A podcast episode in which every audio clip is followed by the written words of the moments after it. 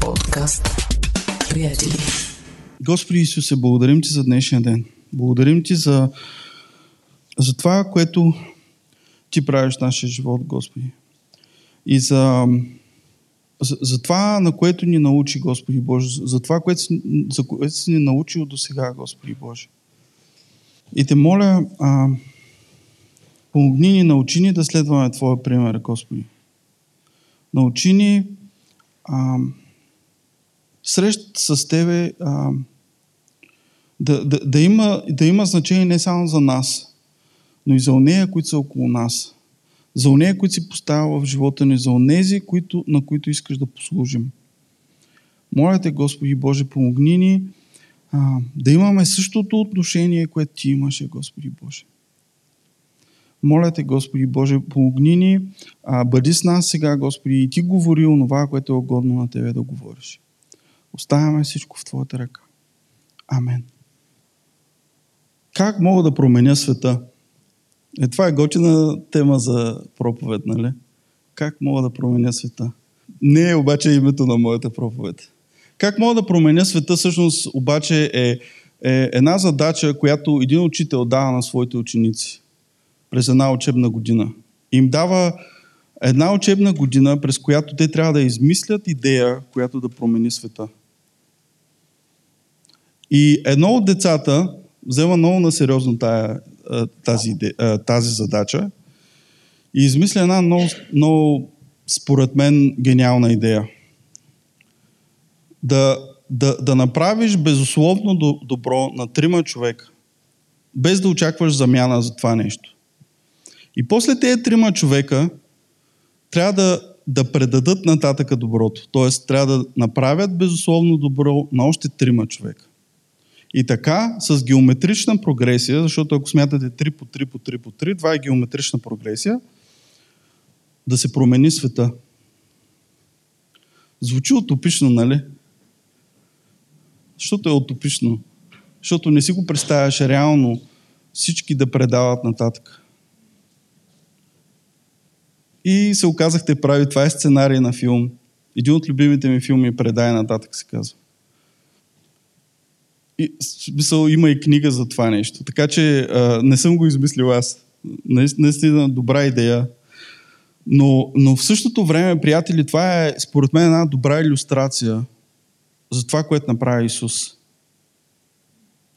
Защото Исус дойде и предаде живота си за мен и за тебе за нашето а, оправдание, за това да имаме прощение на греховете си, но не направи само това. Той научи други хора на това, което той беше направил. И това нещо се предаде на 12-те или на 70-те или на още други хора, които бяха спътници на Исус. И те хора после това, което бяха научили, го предадоха на други хора – за да може човек след човек, човек след човек, да, да, да, може, да може да познае Бога и да може да бъде променен от Него. И за разлика от утопията, която чухме преди малко, има нещо, което прави разликата, приятели. И това е, че онова, което Бог, Бог прави, в него има сила – в него има живот. В действието на Святия Дух, който действа в нас, когато сме ученици на Исус, има живот. И а, това нещо става реалност. И някой веднага ще ми каже на мен, ама той света не е много по-различен. Света не е много добър, ако го погледнеш. Я ще ви кажа ми да, приятели. Защото от една страна това не е основната цел на Бога да промени света. За мен по-основната цел на Бога е да промени човека. Да срещне човека, да го спаси и да го, и да го а, насочи на пътя, който е угоден на Бога. И в, в това нещо ние оставаме за съжаление, несъвършени хора. Оставаме хора, които често грешат. И затова света ни се струва, че не е баш това, което трябва да бъде. И то е така. Не е света това, което трябва да бъде. Но в същото време в този свят има една постоянна борба вътре в нас. Една постоянна борба между, между греха, който живее в нас и между промяната, която е станала с Божието докосване. И, и искам да ви кажа, че тази борба, колкото и да е силна в сърцето, още по-силна е, когато това, което е вътре в нас, което Бог е положил вътре в нас, трябва да излезе навън. Когато, когато не просто знаеш, че е добро да дариш на някой пари, а когато реално трябва да го направиш. Когато реално трябва да извадиш 100 лева от джоба и да ги дадеш на някой. Тая борба става още по-интензивна тогава. Днес темата ми ще бъде какво, какво е да си ученик на Исус или какво е да си последовател на Исус. Но докато говоря това нещо, ми се ще да се задаваме два-три въпроса. Първият въпрос е а, каква е моята част в, в, в Божието дело, в промяната на този свят? Вторият въпрос е аз наистина ли съм последовател на, на, на Христос? Защото ако, ако, ако отговора на това е положителен, това означава, че ти трябва да си част от Божия план за промяна на хора около тебе, за, за а, срещане на загубените в този свят, на изгубените в този свят. Ако ти си ученик на Исус, ти ще имаш сърце, което плаче, трепери, купне да види повече хора променени. Повече хора открили Бога. И за да предадем малко контекст на, библейски контекст на това, което говорим, искам да прочетем един пасаж от Деяния, 11 глава, 19 до 26 стихове. Между това, разпръснатите от гонението, което стана по убиването на Стефана, пътуваха дори до Финикия, Кипър и Антиохия, като на никой друг не възвестяваха Словото, освен на юдеите. Обаче между тях имаше и, а, някои кипряни и киринейци, които като пристигнаха в Антиохия, говореха и на гърците, благовестявайки Господа Исуса. Господната ръка беше с тях, та голямо множество човеци повярваха и се обърнаха към Господа. И стигна известие за тях в ушите на църквата в Иерусалим. И те изпратиха Варна в Антиохия, който като дойде и видя делото на Божията благодат, зарадва се и увещаваше всички да пребъдват в Господа с непоколебимо сърце. Понеже той беше добър човек, пълен със святия дух, дух и вяра, значително множество се прибави към Господа. Тогава той отиде в Тарс да, да търси Савла и като го намери, доведе го в Антиохия. Та като се събираха в църквата цяла година, научиха значително множество. И първо в Антиохия учениците се нарекоха християни. Трябва да разбираме контекста на този пасаж. Трябва да разбираме, че точно в предходната глава Петър ни говори за случката, т.е. Лука ни говори за, за, за преживяването, което Петър имаше с Корнили и неговото семейство. Езичник, не юдеин, който беше получил а, послание от Бога. Отиди, извикай Петър. Той се намира в Йопия. Той трябва да дойде и да ти говори. В същото време Петър има видение в Йопия и казва, ще дойдат едни хора, ти трябва да тръгнеш след тях. И Петър отива сред езичници със следното, със следното виждане за нещата. Това го казва на самите тях. Петър не е бил много толерантен. Колко незаконно е за юдеин да има сношение или да дружи с инопленник. Все едно им казва, а аз тук се омърсявам, като стоя с вас. И въпреки това, за негова изненада, Святия Дух се даде и на Корнили и на неговото семейство. И, и юдеите стоят и се чудят, абе, какво става? Дъра на Святия Дух се даде и на езичниците. И ще, какво да правим сега? Като се, като, се, като се е случило, се е случило. Белята е станала. Въпреки тези предубеждения, въпреки това нещо, Бог се разкрива и на езичниците. И, и вече идваме до събитията, които прочетахме. И, и виждаме, че юдеи продължават да говорят само с юдеи. Обаче идват едни кипряни, едни киринейци, които започват да говорят и на гърците. И какво се случва? Все повече езичници започват да се прибавят към Божието семейство. Все повече езичници познават Бога. И така, човек след човек се казва, че, че, че голямо число се прибави. И а, Иерусалим чу за това нещо. Стигна вест до Иерусалим за това нещо. И те им изпратиха Варнава. И този процес се засили още повече. Защото като дойде върна, още повече хора започнаха да се прибавят. И, и какво виждаме, че действието на Бога в Антиохия беше много силно. Имаше, така да се каже, съживление в Антиохия, сякаш. И за голяма изненада, голяма част от тези хора бяха езичници. Мястото, където се случва това нещо, Антиохия, един от най-големите градове по това време. А, историците казват, че по времето на Октавиан Август, което е малко преди тези събития, които четем, Антиохия е град от почти половин милион души. Това го, това го слага някъде на трето място след Рим и Александрия в Египет. Един от най-големите градове по това време, Антиохия.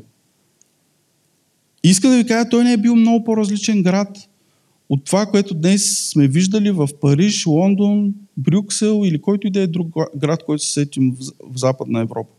Там са живеели римляни, гърци, сирийци и юдеи, както видяхме. Спомням си, като отидох в Англия и а, в Лондон бяхме първите седмици и трябваше да отидем до съвсем друг квартал от този, който живеехме, да, да си извадим документи за работа. Като отидохме в този квартал, аз не можех да повярвам, че съм в Лондон. Толкова мръсен квартал, толкова а, пълен с, с, с, с, с странни магазини, с странни хора. И си викам, това Лондон ли е? Или съм отишъл в някакъв ориенталски град? Такива различни места има, имаше сигурно и в Антиохия. Различни лица. Заради хора с различен бит, с различна култура, с различна религия, които живееха там. И в това, това странно място, Божието Слово се разрастваше с невероятна сила. Защото едни хора не си мълчаха, но говориха за Христос. И те хора започнаха да ги наричат християни. Не случайно го казах така, приятели, защото за мен беше също голяма изненада, когато проучвах тая тема, сега може би ще изляза много, как да кажа, незапознат, но също се оказва, че християни не е нещо, което църквата е измислила да нарича себе си. Християни е нещо, което гърците или римляните са измислили за да наричат хората, които следват Христос. И са го използвали с презрение. Казвали са, е, уне... като казват християни, се едно казваш, е, у нея там. Дето се говорят за един Христос, всичко, което а, ни говорят, имам чувство, че накрая се заключава до думата Христос. Ние такива ли сме? Нашите думи накрая заключават ли се до Христос? До примера, който Христос даде, до начина по който Христос живява, до делото, което Христос направи. Защото, искам да ви кажа, приятели, центъра на благата вест, благовестването е за Исус Христос. Граматически думата християнин е образувана така, че, че като, може да се приеме и като прилагателно, т.е. Христови, от името Христос, Христови, може също да се преведе и като последователи на Христос, но, но, но, но Таня Петрова също ми обърна внимание, че, че най-точният превод е племето на Христос. Ние искаме ли да сме от племето на Христос?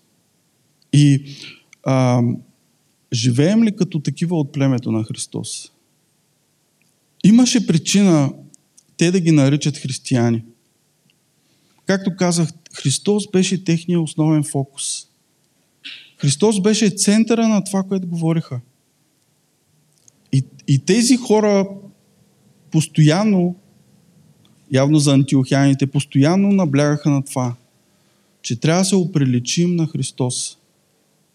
Ние наблягаме ли постоянно на това? Между нас, оприличаваме ли се на Христос? стигаме до основната тема, която искам да говоря. Какво е да си, да, да си ученик на Исус? И, и приятели, това вече няколко пъти го казвах, но, но, но отново ще го повторя. нещо се случваше в Антиохия, но искам да ви кажа, това нещо не беше ам, нещо, което антиохяните виждаха само външно. Имаше нещо, което ставаше вътре в сърцето на човека. И някой може да каже, ами откъде си сигурен, че това е било така? Откъде си сигурен, че това не са били християни само на име? Ами Павел беше там. Варнава беше там. Едни от стълбовете на ранната църква. И, не само това, имам още едно косвено доказателство. Антиохия беше една от най-влиятелните църкви през първото хилядолетие след Христа. И за мен това има значение. Много е лесно да се наричаме християни. Като се прави едно преброяване, само се отбелязва един тик. Но, но това си християнин в антиохианския смисъл на тая дума, според мен е нещо различно. И днес искам да говорим за това. И първото нещо, искам да, да говоря за, за, за, за четири белега на това, да си, а, на това, че си а, ученик на Христос. Първия белег на това, че си ученик на Христос, е това, че знаеш кой е Христос. Звучи елементарно, нали? Няма как да си последовател на Христос, ако не знаеш кой е Христос. Нека прочетем един от любимите ми пасажи от Евангелията. Матей, 16 глава, 13 до 18 стихове. А Исус, като дойде в околностите на Кесария Филипова, попита учениците си, казвайки, според както казват хората, човешкия син кой е?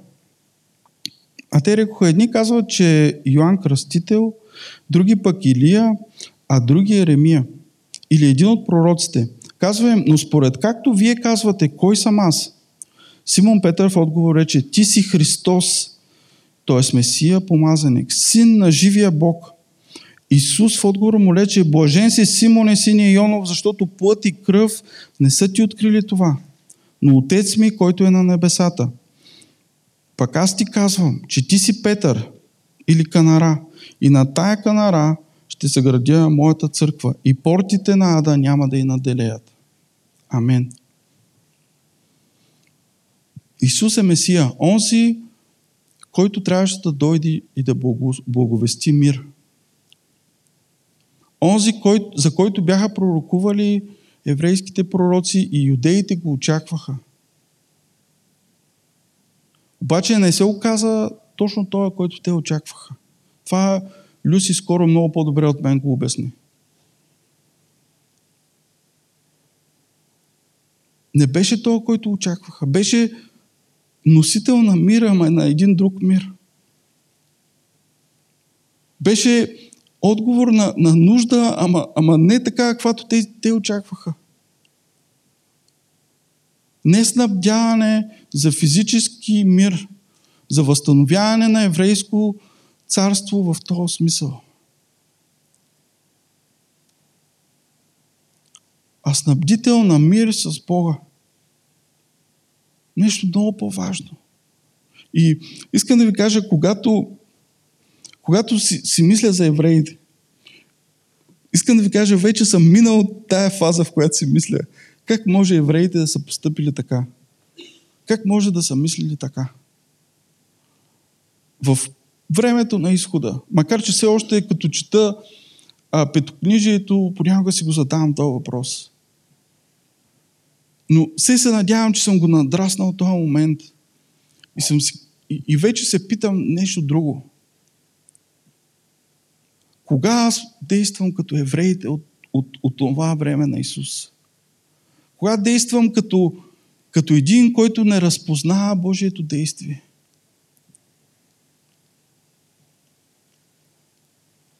Кога действам като един, който очаква нещо, а пък нуждата му е съвсем друга. Когато нуждата, която на мен трябва да ми бъде отговорена, въобще не е това, което ми е в главата.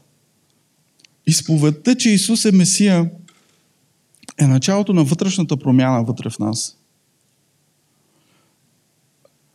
Ние трябва да изучаваме. Друг, друга, друга, друга точка, която трябва да отбележим тук. Ние трябва да изучаваме кой е Исус. Трябва да разбираме богословски личността на Христос. За да можем да отговаряме разумно на хората от този свят за Христос. И за да може да, да хващаме заблудите в църквата за личността на Христос. Един от първите въпроси, а може би и първият въпрос, който се сблъсква църквата при Никейския събор е за личността на Христос.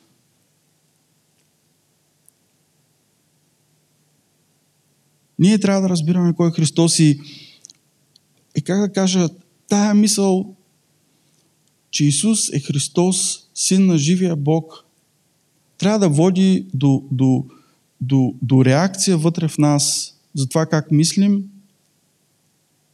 какво чувстваме. И в крайна сметка, много важно, в началото го казах, ако помните, какво поведение имаме. Защото какъв беше лаф? Едно е да искаш, второ е да можеш, трето и четвърто е да го направиш. Втор, втория белег за това, че си ученик на Христос е, че следваш своя учител. Учениците на Христос следваха своя учител. 12-те прекарваха време с Него и се учиха от Него. Много често те не разбираха Исус. Какво им говореше? Но въпреки това вървяха с Него. И процеса на, на, на, на учене от Христос а, мога да го обобщя така. Слушаха какво говори Христос, гледаха как Той прилага Божиите истини и след това започваха обаче да практикуват част от нещата. Молиха се за хора, те се изцеряваха. Помните случката с 70-те, които се връщат и се радват за това, че демони са били изгонени. Това все беше част от процеса. И тогава Исус и той се радваше, ама им каза, има една по-голяма радост от това. Това, че имената ви са записани в, името, в книгата на живота. И това беше един урок, който те трябваше да научат. И, и както казвам, а, те много често не разбираха какво говори. В, в Йоан аз си направих труда, има поне две места, а може би са повече. В, в Евангелието на Йоан, където се казва, учениците първоначално не разбраха защо той каза това. Или не разбраха, че това беше изпълнение на някакво пророчество. Но по-късно, като се сетиха, разбраха. Е това е типичния, типичния, бих казал, процес на, на, на обучение, на ученичество. В който трябва да натрупаш малко знания, трябва да натрупаш малко преживявания, за да разбираш едно нещо, защо е така, защо е вярно, защо действа по този принцип. Така беше и с учениците, така и с нас, приятели. Така и с нас. Ние съм сигурен, че има много стихове, които не разбираме в Библията. Може би част от тях никога няма да ги разберем, докато един ден не отидем на небето. Но това не трябва да ни спира да четем Библия, нали така? Не, не трябва да ни спира да четем Божието Слово. Напротив, трябва да търсим отговорите на въпросите, които ни мъчат понякога.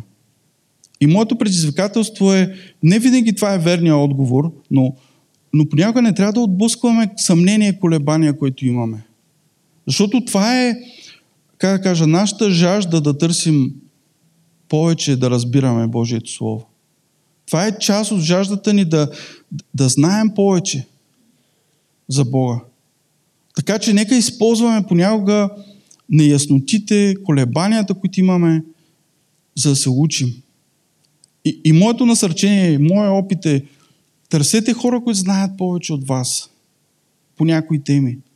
Говорете с тях. Истински Божии хора. Не говоря за какви да е хора.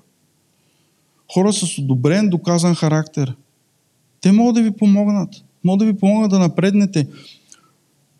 Имаме едно обещание, приятели, по този повод.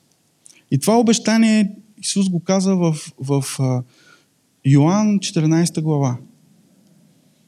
Аз няма да ви оставя сираци. И, и, и това въжи и за ученичеството. И не само това. Святия Дух ще бъде изпратен. И той, Йоан 14 глава, 26 стих, и той ще ни научи на всичко и ще ни напомни всичко, което Исус е казал. Ето го обещанието. Всъщност, ще видим, че, че Бог много често обещава да е с нас. Ние не сме сами. Ние не сме сираци. Въпреки, че не сме съвременници на Исус, ние имаме новия завет, който достоверно предава думите на Исус. Това е, между другото, това е една много интересна тема, която се заслужава, може би, Таня Петрова или брата Танасов да говори за нея. За достоверността на библейския текст. Имаме думите на Исус, предадени през поколенията. И имаме Святия Дух, който да ни помага да ги разбираме. Втория аспект на, на трет, да, сега за да не се объркаме, втория аспект на втория белек за това да си ученик на Исус е да след като си научил да вършиш онова, което си научил, да вършиш делата на Исус. Значи следването не е само да се учиш, но и да започваш да, да вършиш делата на Исус. Учениците на Исус гледаха говоренето, поведението, жертвоготовността. И не на последно място любовта. Ние трябва да следваме примера на Исус. Буквално. Ефесяни 5 глава от 1 до 2 стих.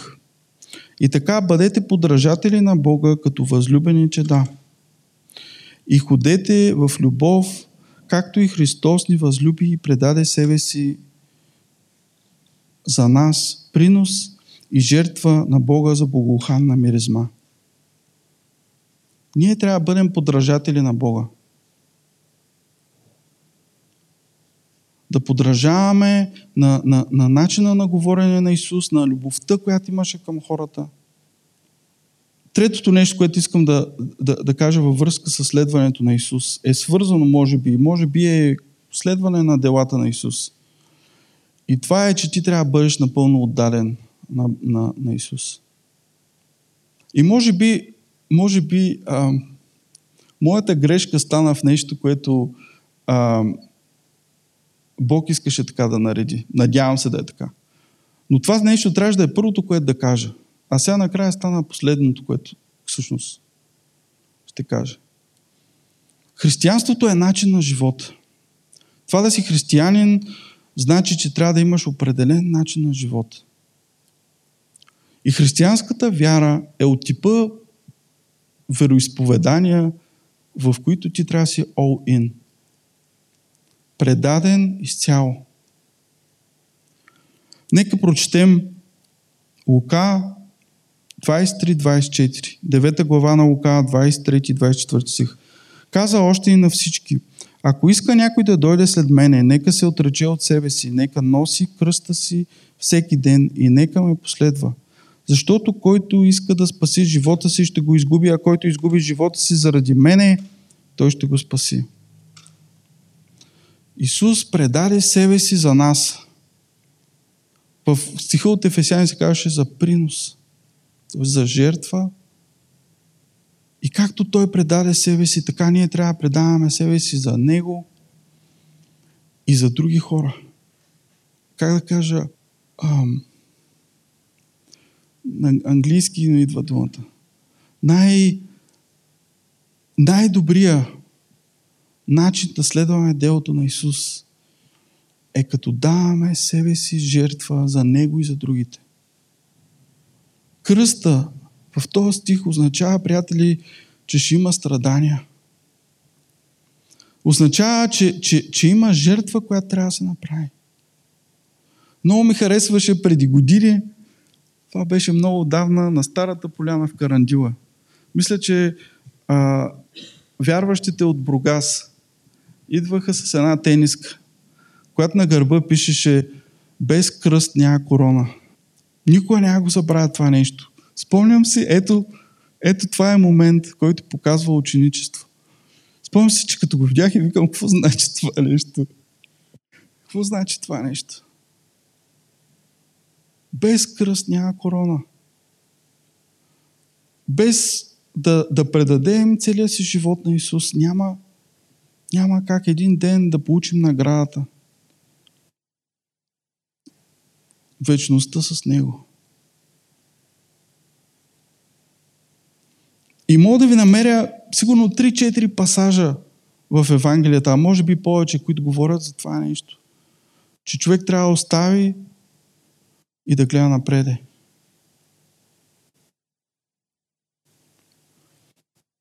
Третия белег за това, че си ученик на Исус, и те ще бъдат много кратки, е това, че обичаш своя учител.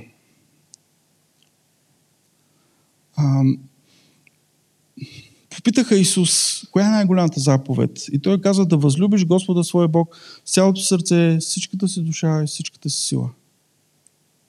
Исус е Господ и ние трябва да го обичаме. А, Люси го каза миналата седмица. Да обичаш Исус означава да пазиш Неговите заповеди.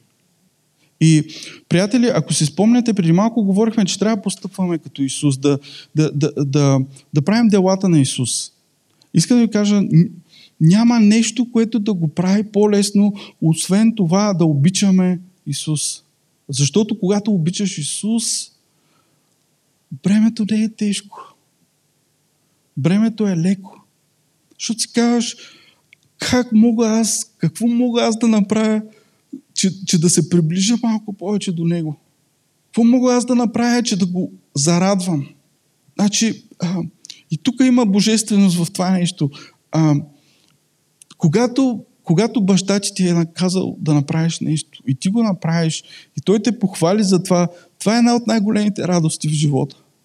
Да, да, да удовлетвориш своя баща. Да удовлетвориш онзи, на който чакаш одобрението.